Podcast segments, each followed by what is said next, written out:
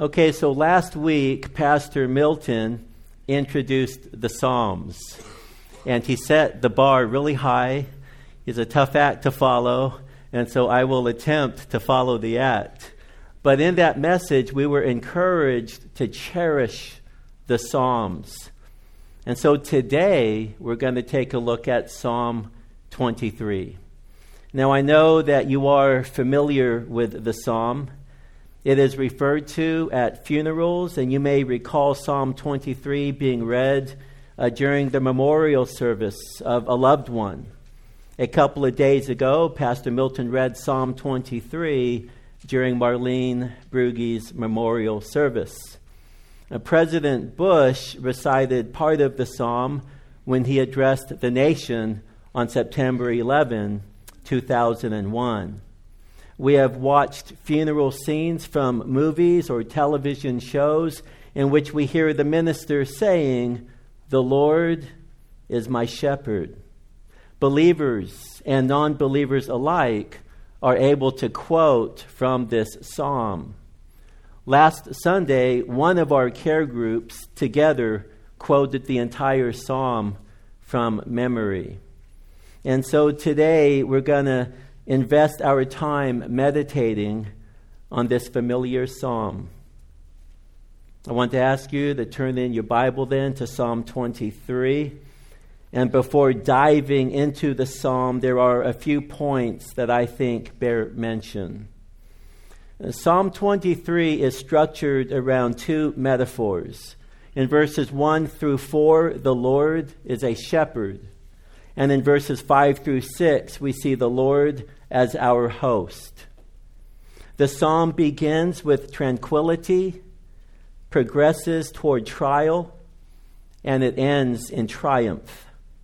Tranquility is experienced in lush, soft green pastures and alongside still waters as one's soul is being restored. Trials surface, as the psalmist describes, walking through the valley of the shadow of death. And triumph marks the later portion of the psalm, where David confidently declares that God's goodness and loving kindness will follow him all of the days of his life and beyond the grave, when he will find himself dwelling in the house of the Lord forever. Tranquility, trials, and ultimate triumph. In this psalm, we encounter truths about God that sustain us throughout everything that life in a fallen world has to offer.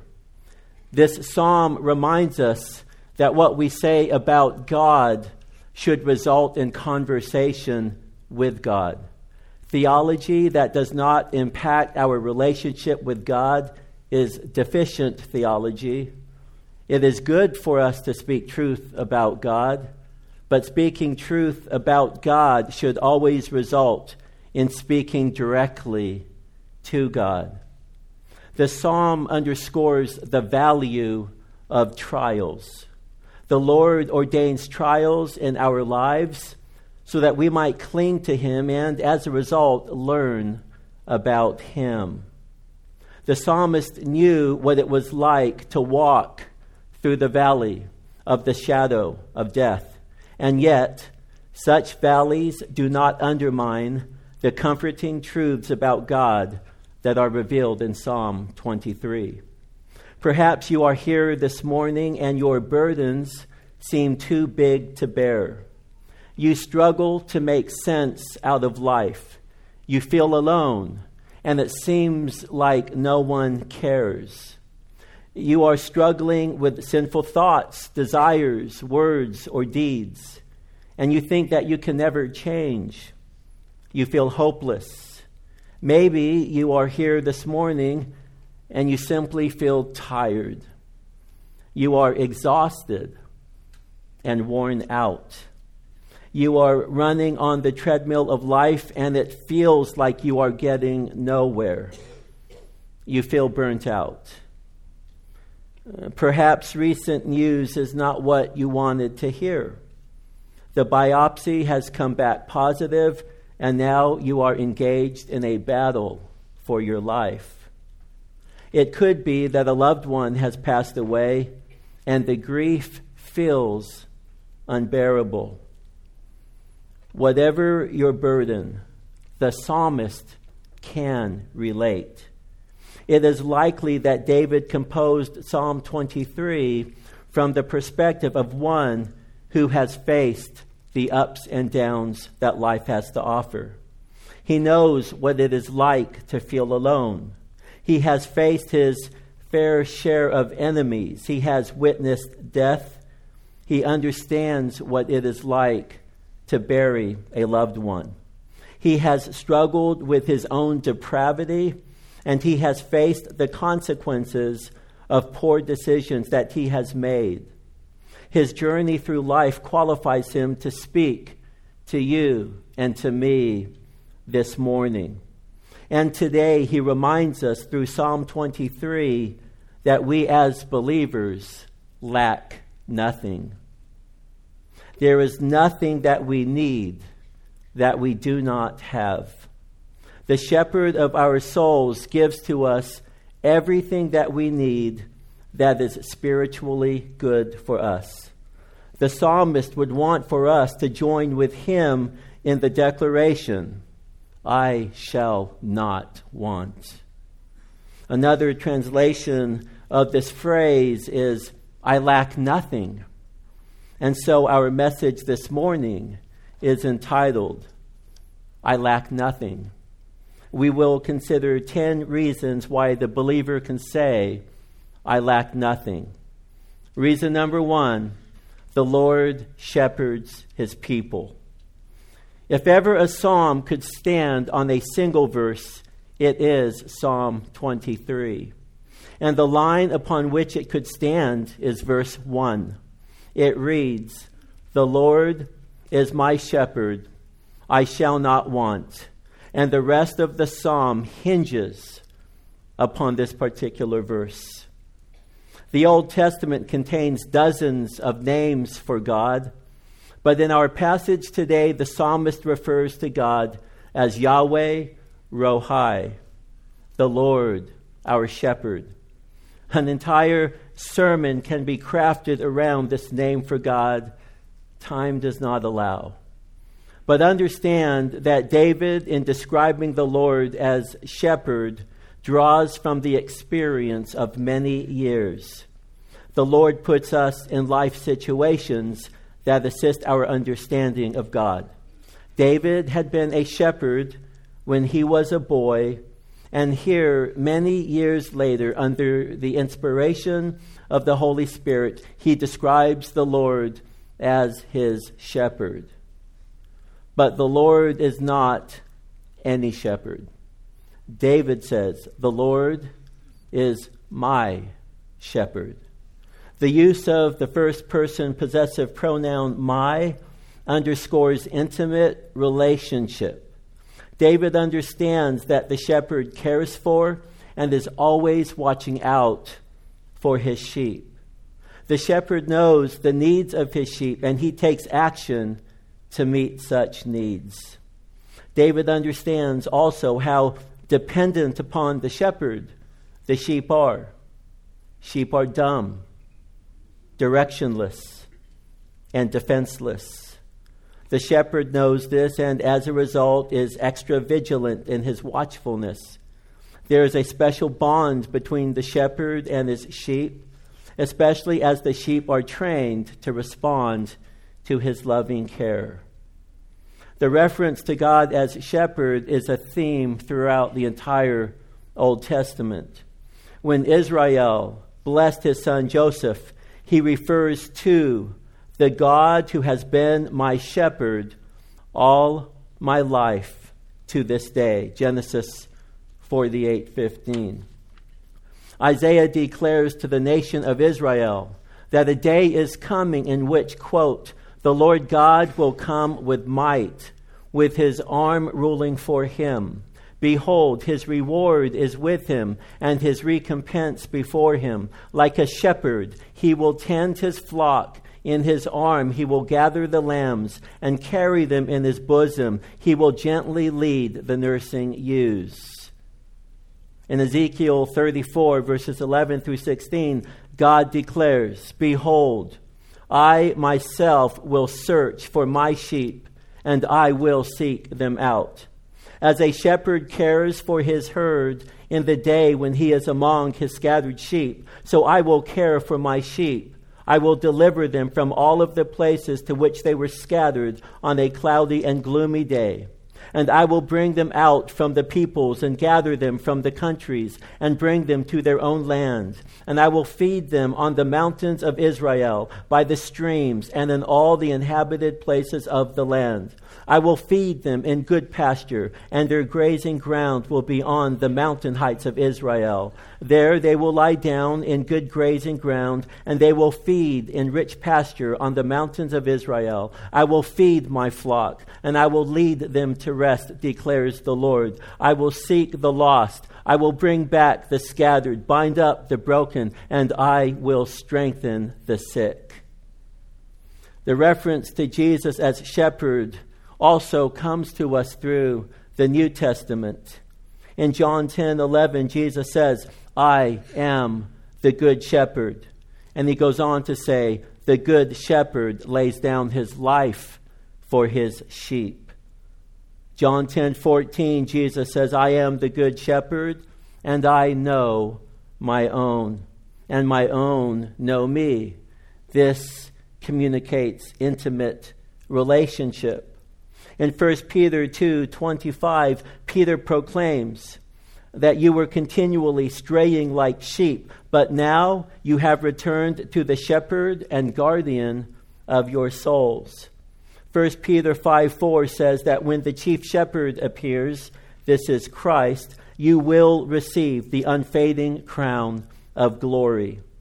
In Revelation seven sixteen, the writer speaks specifically about those coming out of the great tribulation who have washed their robes and made them white in the blood of the Lamb. And the writer declares, "They shall hunger no more, neither thirst any more, neither shall the sun beat down on them, nor any heat. For the Lamb in the center of the throne shall be their shepherd, and shall guide them to springs of the water of life, and God shall wipe every tear from their eyes." David's assertion that the Lord is his shepherd is foundational to his next statement: "I shall not want." This is not to say that David has no wants or desires, but all that his soul truly longs for is the Lord himself. And because he sees the Lord as his shepherd, it follows that he is satisfied. David knows that all of his spiritual needs, all of what is good for his soul's well-being, is provided for him by the shepherd of his soul. David is so abundantly satisfied by his shepherd, who knows how to meet every legitimate need, that he concludes that he has no want. David was doing well when he composed this psalm, but we know that there were times when David struggled. We see, for example, in Psalm seventy-three, verses two through twelve, where David spends considerable time focusing on the prosperity of the wicked. In verse twelve, he declares, "Behold, these are the wicked, and always at ease. They have increased in wealth." And he says, "Surely in vain I have kept my heart pure and washed my hands in innocence. For I have been stricken all day long and chastened every morning." And then beginning in verse sixteen, he says, "When I pondered to understand this, when I pondered to understand how it is that it seems that the wicked prosper," he said, "it was troublesome in my sight." It was a source of grief. It bothered him. And he says to himself, "It was troublesome in my sight until I came into the sanctuary of God. Then I perceived their end." Psalm seventy-three begins with David being a man of many wants. It is not until David comes into the sanctuary of God and beholds the shepherd that his soul finds contentment. Later in Psalm seventy-three twenty-five, David declares that when he is with God, I desire nothing on earth. The Lord is my shepherd, and I shall not want. In Psalm twenty-three, David declares that he lacks nothing, and this is because he is finding satisfaction in the one who is the shepherd of his soul. Often we seek fulfillment in the wrong places. For example, we seek fulfillment in other people. A woman looks to her husband to be the source of her satisfaction. She expects her husband to be only what the Lord is able to be. And when he fails, and he will, she is left sorely disappointed. In failing to find her contentment in the Lord, she is unable to say, I shall not want. A young man seeks fulfillment in what others think about him. He wants badly for others to think well of him. He tries so hard to be cool in front of his peers. He wants to be popular.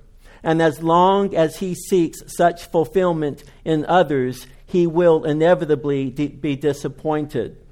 Such a person cannot say, the Lord is my shepherd, I shall not want. What David has learned is that the ultimate source of his soul satisfaction is the Lord, who is his shepherd.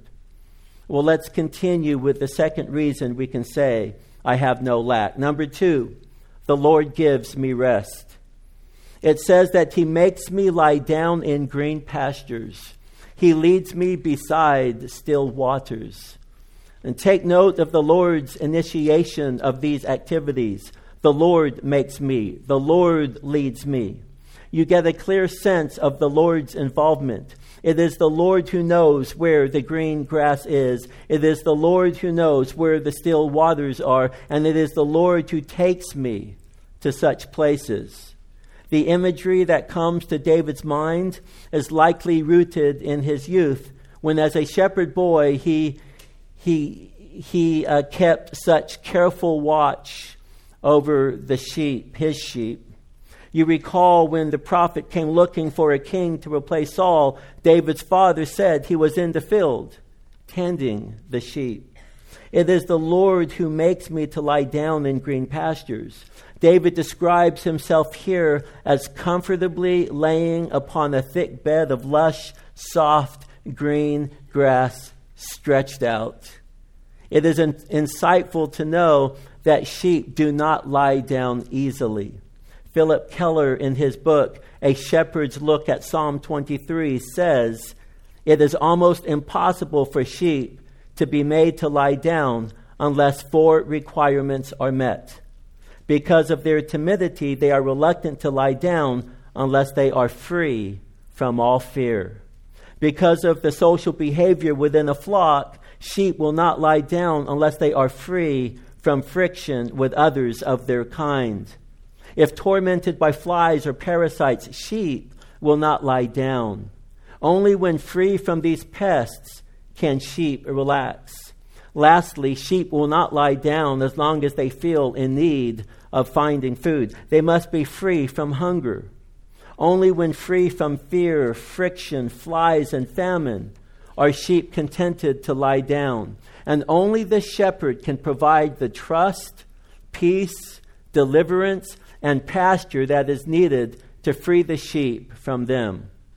It is the Lord who leads me beside the still waters, says the psalmist. Sheep experience thirst and need water for survival, but the very water that they need can be a source of danger. Rushing water, for example, can sweep the sheep off of his feet, resulting in death. Sheep are reluctant to drink from anything other than still water. Sheep are dependent upon the shepherd to lead them to that still water. It may be but fifty feet away from them, and they will still fail to find the water. We have pictured for us a scene here of absolute peace and tranquility. David declares that the shepherd of his soul has brought him to such a place. He proclaims that his experience of the peace and rest of green pastures and still waters is rooted in the Lord's work in his life. In the New Testament, we hear the Lord declaring, "Come to me, all who are weak and heavy laden, and I will give you rest." The writer of Hebrews says that we have, we who have believed have entered into rest. For those of us who have come to faith in Christ, we have rest. By God's doing, we have been made to lie down in green pastures and have been led beside the still waters. And so let us turn to the next reason that we can say that I have no lack. Reason number three, the Lord restores me. The psalmist says he restores my soul. The word restore can mean brings me to repentance. David affirms that the Lord is the one who brings him into repentance. An example of this can be found when the Lord confronted David through Nathan the prophet. You may recall the story. David sees a beautiful woman from a distance, and he ends up committing adultery with her. He follows up by having her husband killed. Much time passes before Nathan the prophet confronts David. Nathan tells a story about a rich man with many lambs who stole from a poor man his only lamb. David's anger burned within him because of the injustice, and David declares that such a man should be killed. It was then that Nathan said to David, "You are the man." Nathan goes on to speak sternly regarding the seriousness of David's sin. David was told he would suffer much and that the sword would not depart from his house. David responded by confessing, "I have sinned against the Lord." And then Nathan affirmed that David would be forgiven. We can read about David's repentance in Psalm fifty-one. And in verses twelve through thirteen, in that psalm, he declares to God, he says to God, he prays to God, "Restore to me the joy of thy salvation and sustain me with a willing spirit. Then I will teach transgressors thy ways, and sinners will be converted to thee." Some commentators see Psalm thirty-two as a fulfillment of David's promise here. Whether that is true or not, Psalm thirty-two, without question, is written on the other side of David's experience of a restoration in his life. Listen to what David says in Psalm thirty-two, beginning in verse one. "How blessed is he whose transgression is forgiven, whose sin is covered. How blessed is the man to whom the Lord does not impute iniquity, and in whose spirit there is no deceit." He goes on to say in verse three, "When I kept silent about my sin, my body wasted away through my groaning all day long. For day and night thy hand was heavy upon me." This is grace. "My vitality was drained away as with the fever heat of summer." Selah, ponder, meditate. And then in verse five, he says, "I acknowledged my sin to thee, and my iniquity I did not hide. I said, I will confess my transgressions to the Lord, and thou didst forgive the guilt of my sin." Selah. Meditate, ponder. You see, he is able to begin by saying how blessed is he whose transgression is forgiven, because he was on the receiving end of such a restoration. And what a blessed thought for us as God's people to know that the Lord restores. Perhaps you are here this morning and you are weighed down with the guilt and burden of your sin.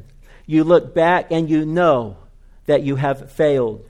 You are struggling with guilt and discouragement. Listen carefully to David's words.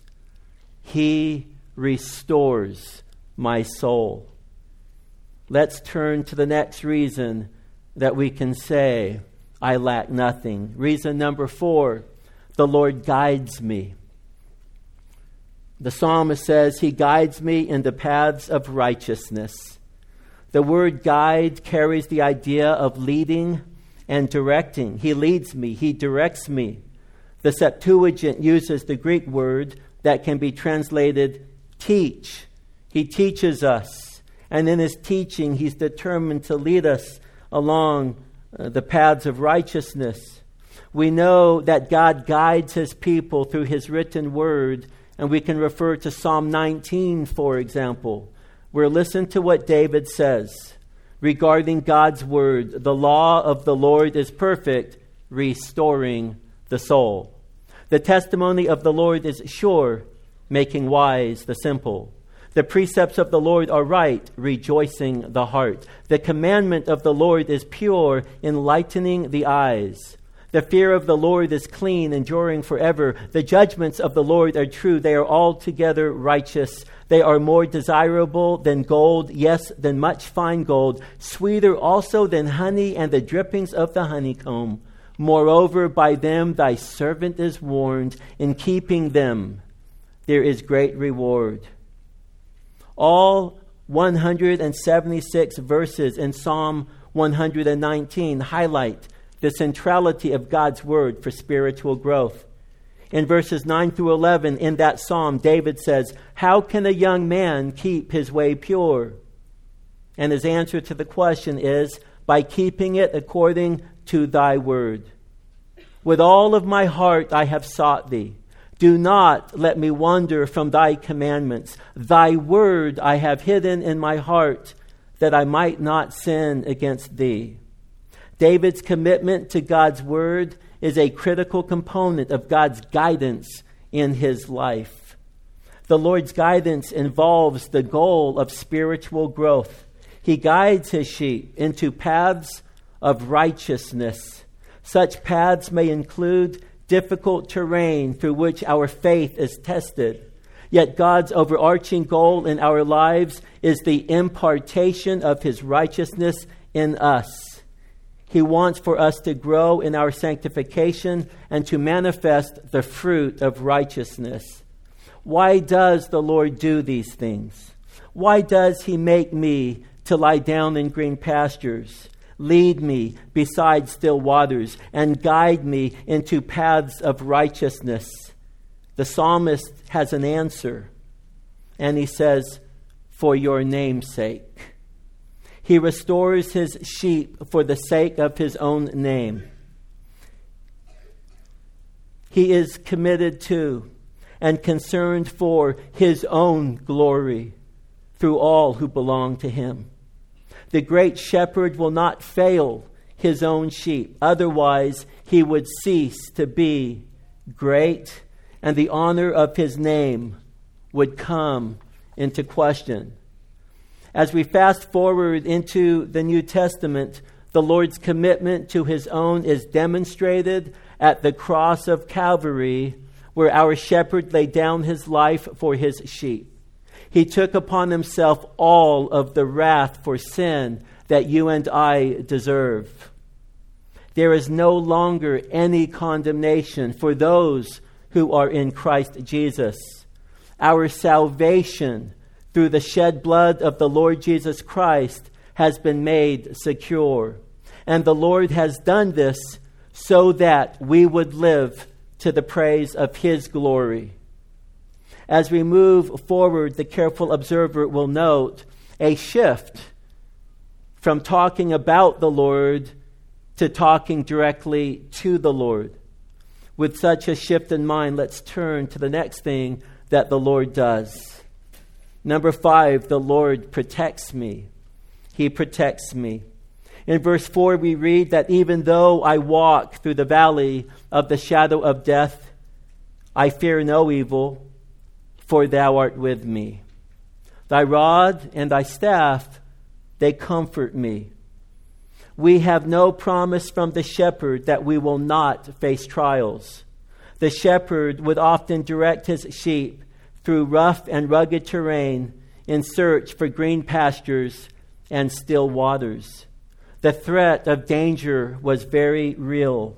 The sheep could fall off a cliff's edge, be swept away by strong currents, experience separation from the rest of the flock. They could fall prey to the elements or wild animals hungering for a meal. But the shepherd sees to it that his sheep are accounted for. He protects his sheep, and he will bring them to the place of green pastures and still waters. He will leave the ninety-nine, and he will go after the one because of his love for his sheep. Likewise, the shepherd of our souls may direct us through trials and seasons of difficulty. He may take us through rough terrain because he knows that on the other side of the journey, we will find what we need. When we find ourselves walking through the valley of the shadow of death, we can echo David's words, "I fear no evil, for thou art with me." What a comfort to know that in the darkest of times, we are never alone. We may at times feel alone, but we walk by faith and not by sight. We know, based upon the authority of God's word, that we are never alone. David affirms this elsewhere in Psalm one thirty-nine, verses seven through ten, where he says, "Where can I go from thy spirit? Or where can I flee from thy presence? If I ascend to heaven, thou art there. If I make my bed in Sheol, behold, thou art there. If I take the wings of the dawn, if I dwell on the remotest part of the sea, even there thy hand will lead me, and thy right hand will lay hold of me." My friend, rest assured, when dealing with dark days, speak the words of the psalmist, "Thou art with me." When your great shepherd hung on the cross for you, he experienced separation. He cried out the first verse of Psalm twenty-two, "My God, my God, why have you forsaken me?" We know the answer to his question. As he bore our sins on his back, and as he died in our place, God the Father turned his back on him. Jesus experienced a separation that you and I never will. The Bible declares that there is nothing that can separate us who are his sheep from the love of Christ. Therefore, we need not fear, for the Lord is with us, and he will never leave us. I affirm to you this morning that we do not lack. Well, let us move to number six, the Lord feeds me. The Lord feeds me. Uh, during the summer, a number of folks from my care group celebrated Olivia's birthday by going to a Lebanese restaurant in Alhambra named Wahib's. I like to say that word, Wahib's. If I have my facts straight, listen to this, we began eating at six thirty p.m., not a m, p m, From that time until ten, we were greeted with an onslaught of food that would, I guarantee you, stagger your imagination. I'm still staggered as I think about it. I lost count of the number of courses that came our way.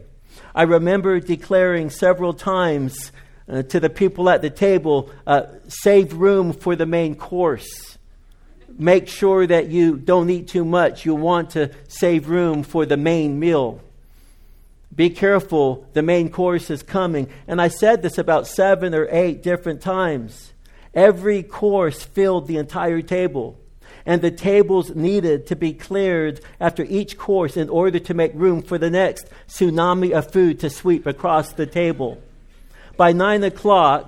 my family alone had four large boxes of food filled with leftovers. I'm talking large boxes, not this large, but legitimate big-sized boxes filled with food, filled with leftovers.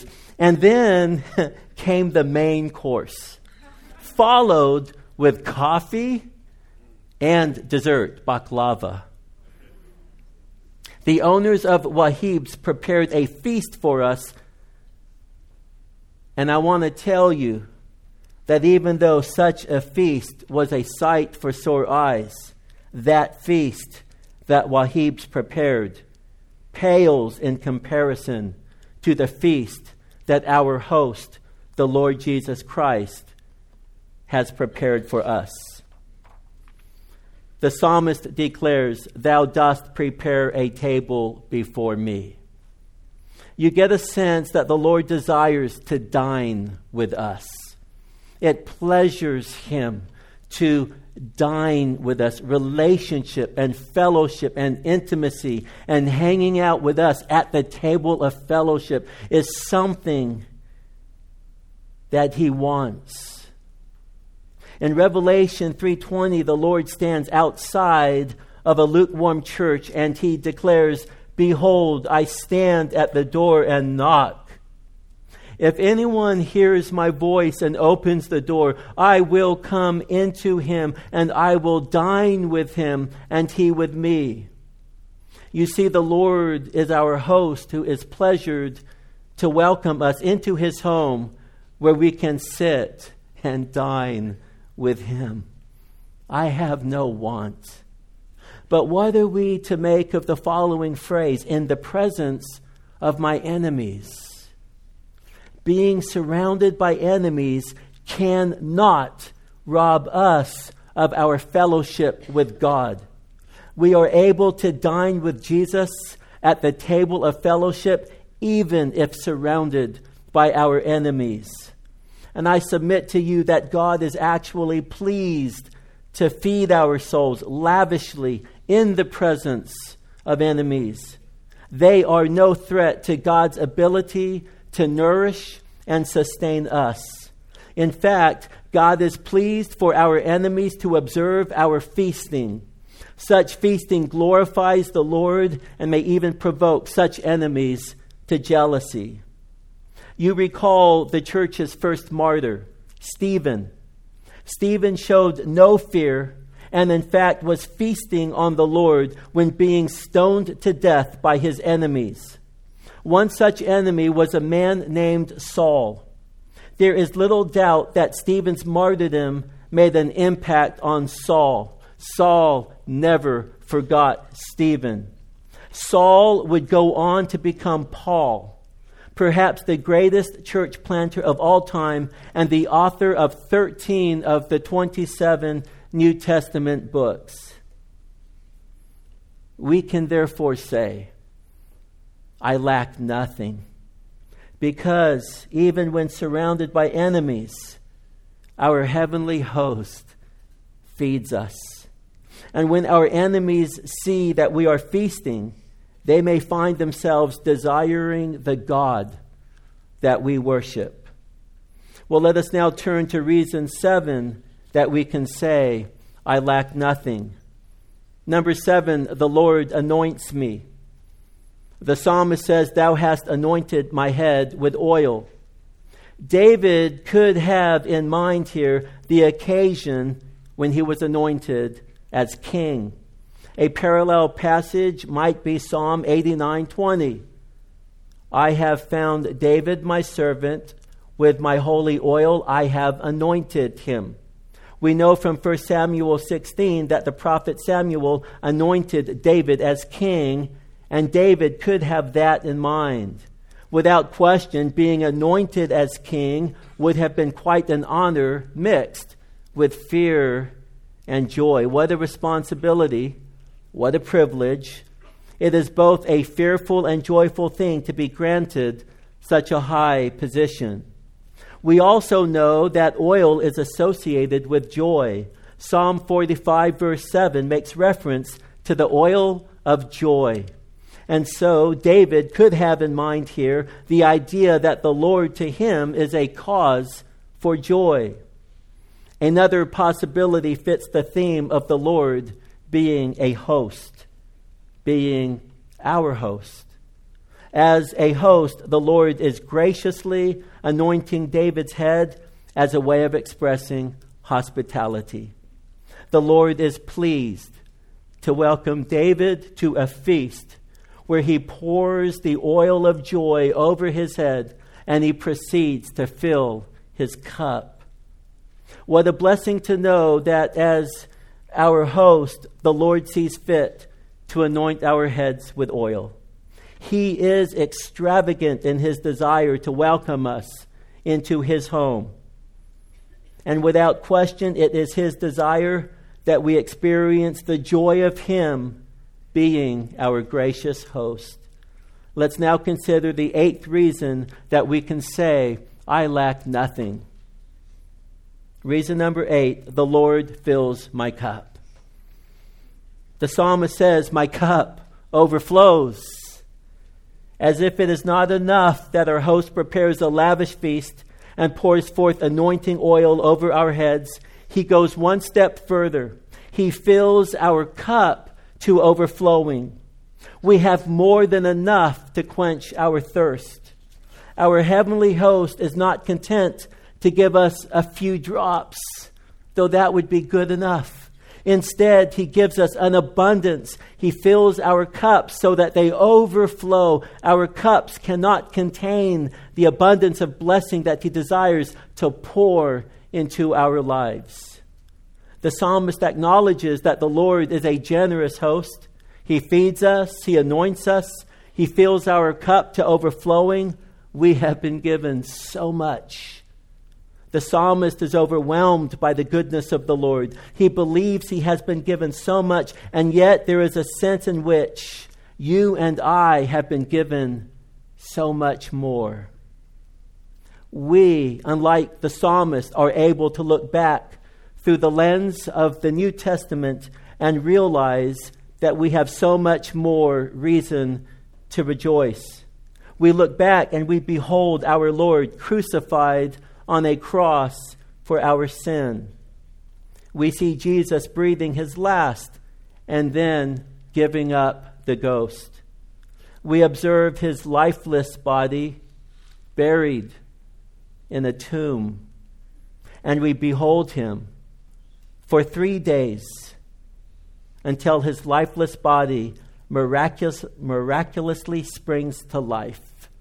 We see that Jesus is raised bodily from the dead, and we stand amazed in the presence of Jesus, the Nazarene. The Apostle Paul talks about the unfathomable riches of Christ. Unfathomable. I can't comprehend all of what the Lord has given to me. The riches are unfathomable. Indeed, brothers and sisters, our cups are filled with overflowing. And as David ponders the truths revealed thus far in Psalm twenty-three, he is flooded with confidence. His trust in the Lord is reaching a crescendo. And we see this as we consider the ninth reason why we can say, I lack nothing. Number nine, the Lord never leaves me. Verse six says, surely, surely, goodness and loving kindness will follow me all of the days of my life. David begins with the word surely, and this indicates that what he is about to say is certain.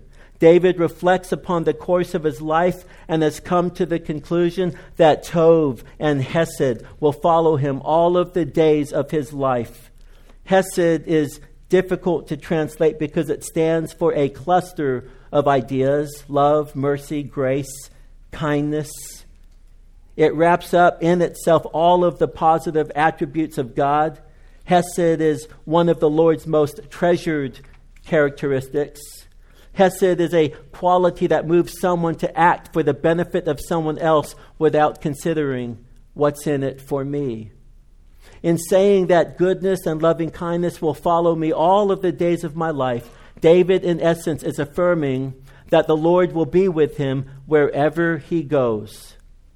And he is saying that the Lord will relate to him out of the overflow of his goodness and his loving kindness. David is confident that as he looks into the future, all will be well with him. And he knows that the Lord will remain with him to the very end, even when he takes his last breath, and all the way into eternity. And this brings us to the tenth reason that we as God's people can say, I lack nothing.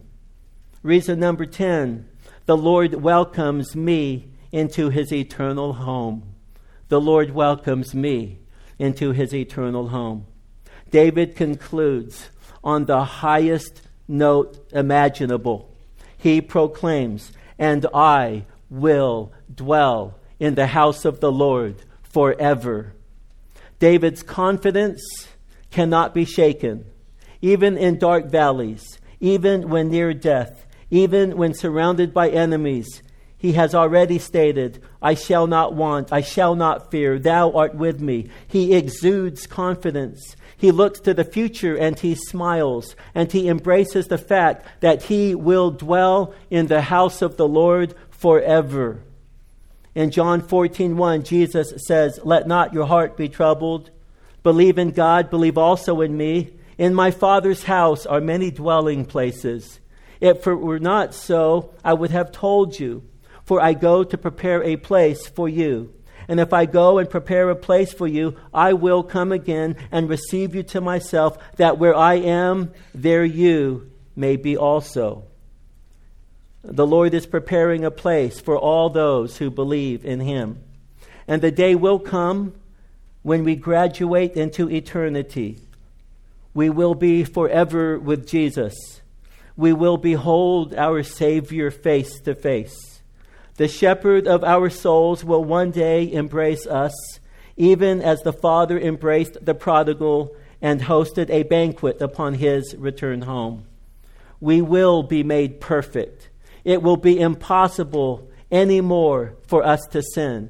We will love the Lord our God with all of our heart, soul, strength, and might. Look around. You are surrounded by those for whom the shepherd laid down his life. And as you look at your fellow saints, you can know with certainty that the day will come when they will be glorious in the presence of Jesus the Nazarene. Brothers and sisters, I do not know what difficulties some of you may be facing. I would never want to make light of the fact that some of you are going through tough times. But as you journey through dark days, you can say to yourself, "I lack nothing. The Lord is my shepherd. I shall not want." I love the attitude of the psalmist, an attitude born out of his understanding that the Lord is his shepherd and host. It is an attitude that understands much of what the Lord does for him. It is an attitude that declares, "I lack nothing. I will not fear." And I would like to end this morning with an illustration of such an attitude. A few years back, while counseling, I was interrupted by a phone call. My wife had called me from the hospital, and she was weeping. Her dad had been told by the team of doctors that he would be receiving a liver transplant. This had been confirmed several times. My wife and my son Andrew were visiting Tom in the hospital when she called me immediately after, when the doctors came to talk to Tom. They recommended that my son Andrew step out of the room. They then told Tom that they had changed their mind. He would not be receiving a liver.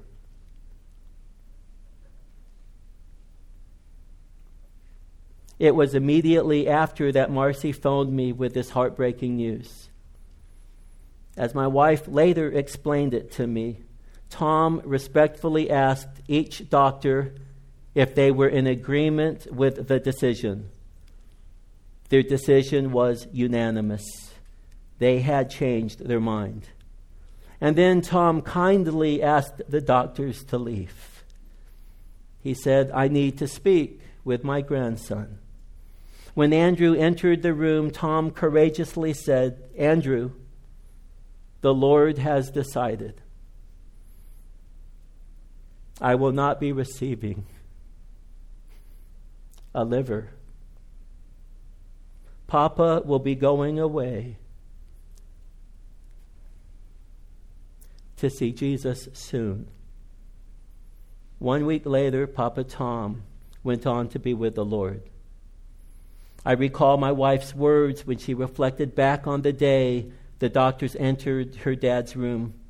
she said about her dad, he was so brave. I submit to you this morning that such courage is rooted in the fact that the Lord is our shepherd and he is our host who is with us during the course of life and who will welcome us into our eternal home. Will you pray with me, please? And as the ushers come forward to take up the offering, our Lord, we just thank you so much for this precious psalm. What a comfort, what a joy, what a treasure. How kind of you, Lord, to give to the church this psalm. How kind of you, Lord, to work your grace in the life of David, that David at some point in his life would, would pen the words to this psalm. Lord, we have been instructed by it, and I pray, Lord, that as a people we would be those who could say, the Lord is my shepherd, I shall not want. He makes me to lie down in green pastures. He leads me beside the still waters. He restores my soul, and he leads me in the paths of righteousness for his name's sake. Yea, though I walk through the valley of the shadow of death, I will fear no evil, for thou art with me. Thy rod and thy staff, they protect me. Thou dost prepare a table before me in the presence of my enemies. You anoint my head with oil, and my cup overflows. Surely goodness and loving kindness will follow me all of the days of my life, and I will dwell in the house of the Lord forever. We pray these things in Jesus' name. Amen.